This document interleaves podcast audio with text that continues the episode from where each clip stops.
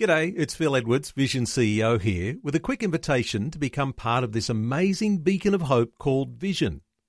Together we can put our love into action to help people of all kinds build or rebuild their lives on the truth of God. Please consider the part you can play during our upcoming Visionathon appeal, remembering that it's your support that makes Vision possible, including this podcast.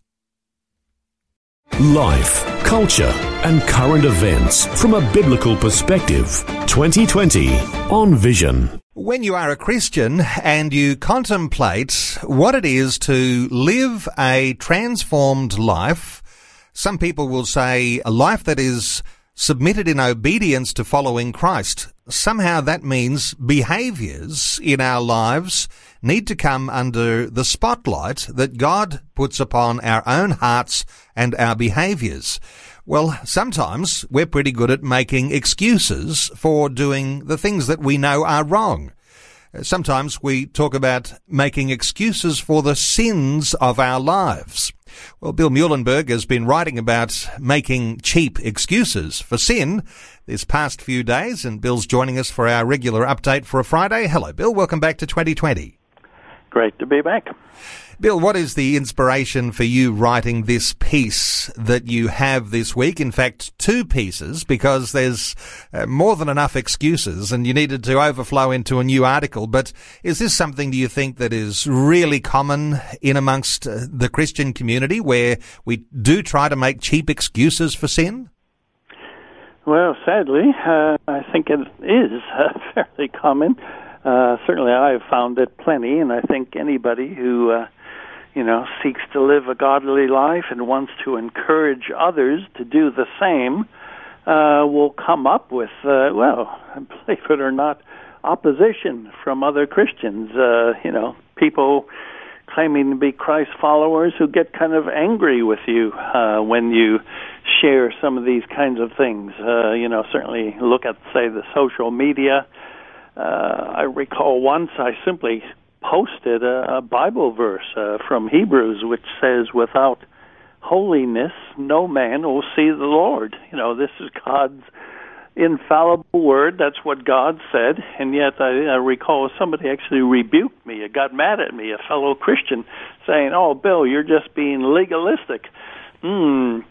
I thought, how in the world? When you simply share the Word of God, which encourages us to be more Christ like, how do you get rebuked by other Christians? So that sadly has happened to me often, where it seems like people simply want to make cheap excuses for, uh, if not sin, at least a pretty lackluster Christian life.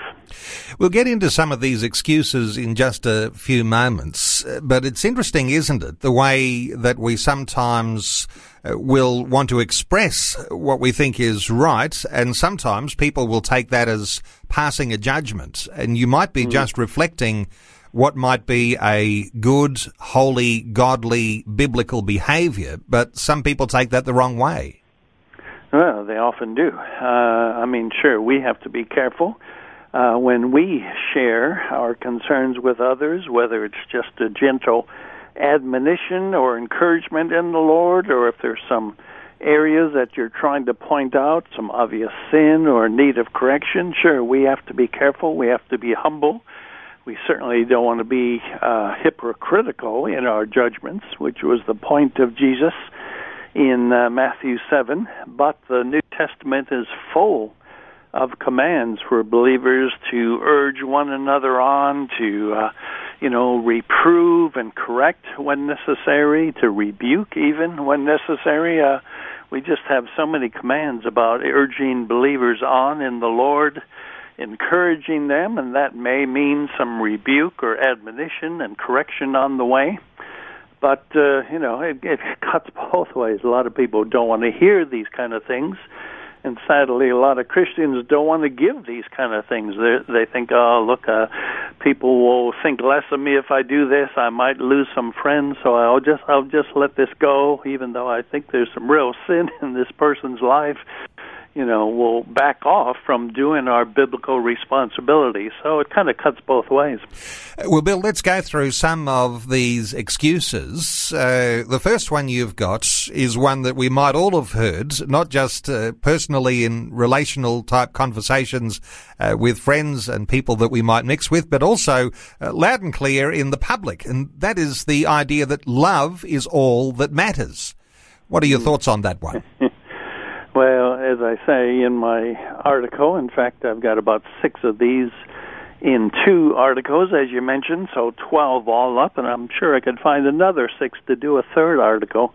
Uh, but as I say, there's you know there's always a bit of truth in all of these excuses. All of them have some uh, biblical truth. Yeah, love is you know sure, uh, love is you know the greatest, as Paul says in First Corinthians 13. However, it makes a real big difference in just what exactly we mean by love, right? Uh, the biblical definition of love is a far cry from, uh, well, often the world's uh, definition of love and often that of Christians. You know, we've heard love is all that matters. Uh, constantly in the homosexual marriage debate, right? Christians saying, "Oh, well, love is all that matters." So, if two homosexuals love each other, why should we be opposed to that? So it makes a huge difference, A, how you define the notion of love, and then B, uh, you know, if we're going to use something like that as an excuse for sin, either our own or somebody else's. Okay, Bill, let's move on to another one. And of course, there's lots of things where we can step over the mark, whether it's a bit of a dodgy business practice or mm. whether it's gossip. Uh, could be all yep. sorts of different issues in our lives that we're dealing with. But someone will say, well, who hasn't lied at some point? Mm. Uh, what sort of excuse is that?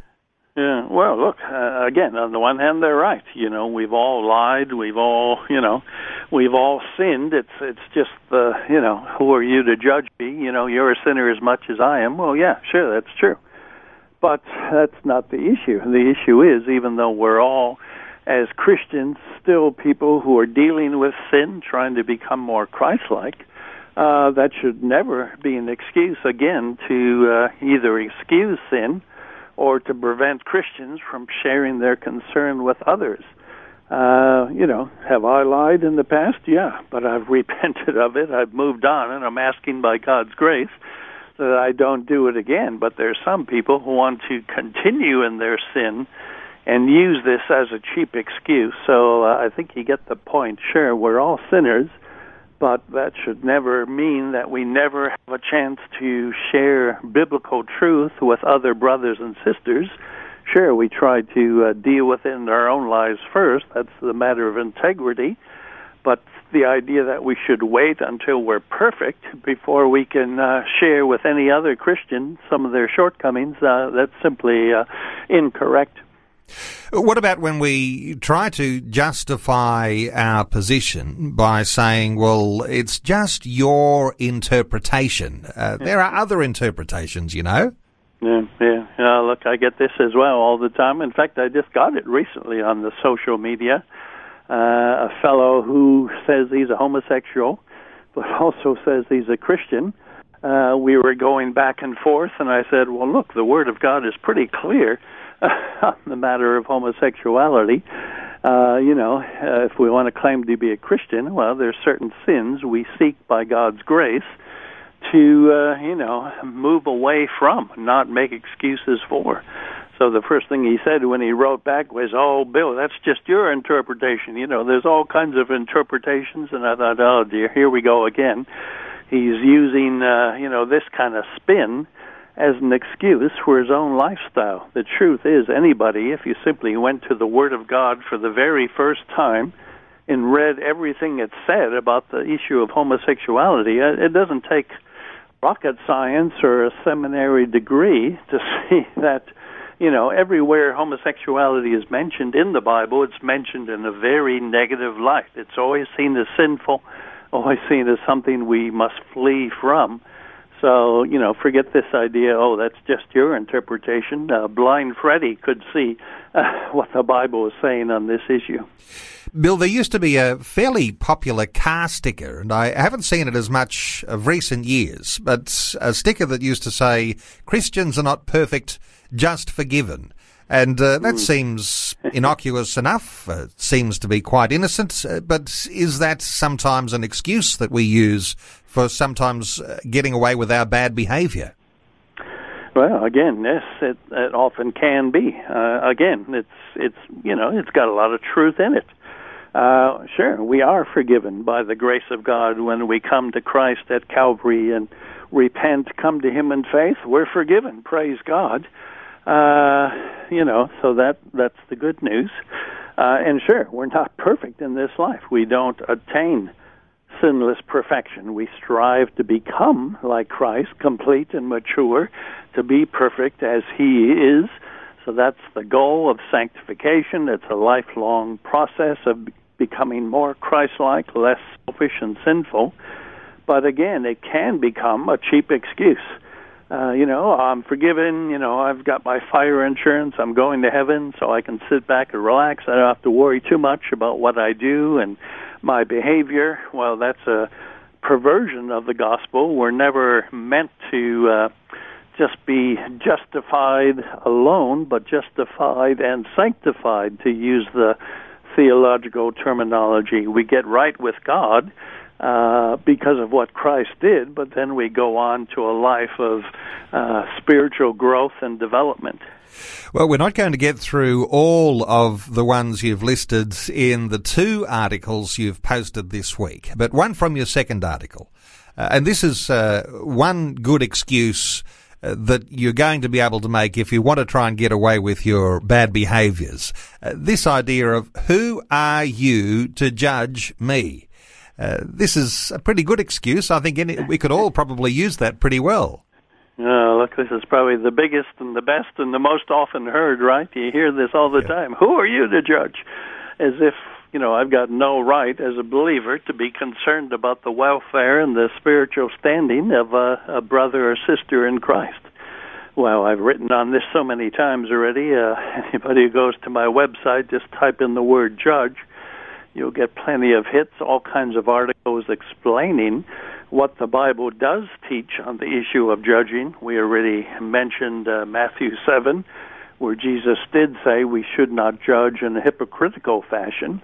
But he goes on in the very same chapter to talk about discerning, you know, uh, the spiritual fruit of others. We need to discern. We need to assess. We need to judge in the proper sense of the word. The Bible is full of the need of believers to judge in that sense.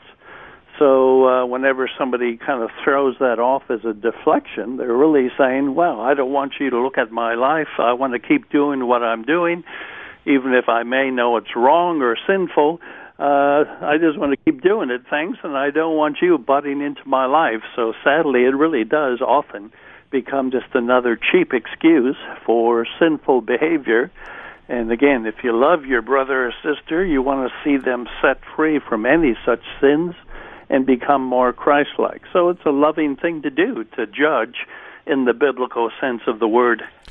Bill, we're all prone to sinful behaviours, and to be able to identify some of the excuses we use is actually quite good. But I guess the uh, deeper underlying message here is to keep short accounts, uh, not only with those who we might be affecting by our behaviour, but short accounts with God. And I imagine to have the sort of direction and orientation of our life to become more Christ-like, uh, not expecting mm-hmm. perfection, but then not to make excuses either. Yeah, absolutely right. We do have to keep short accounts with God, beginning with ourselves but the place of accountability groups, being with others, small groups where you hold one another to account, that's so very important. Uh, Wesley and the early Methodists, of course, were very keen on this, and that's quite an important way to go. So, yeah, it's all about church life, if you will, uh, loving others enough to keep each other to account, to push each other on in the Lord to be the best we can. That's a that's a good thing indeed.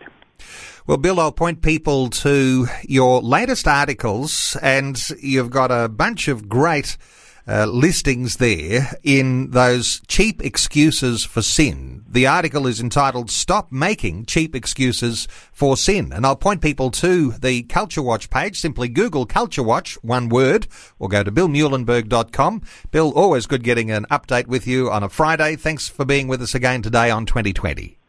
Always a pleasure. Before you go, thanks for listening. There's lots more great audio on demand, or you can listen to us live at visionradio.org.au. And remember, Vision is listener supported. Your donation, large or small, will help us continue connecting faith to life for hundreds of thousands of people across Australia and around the world. Learn more or donate today at visionradio.org.au.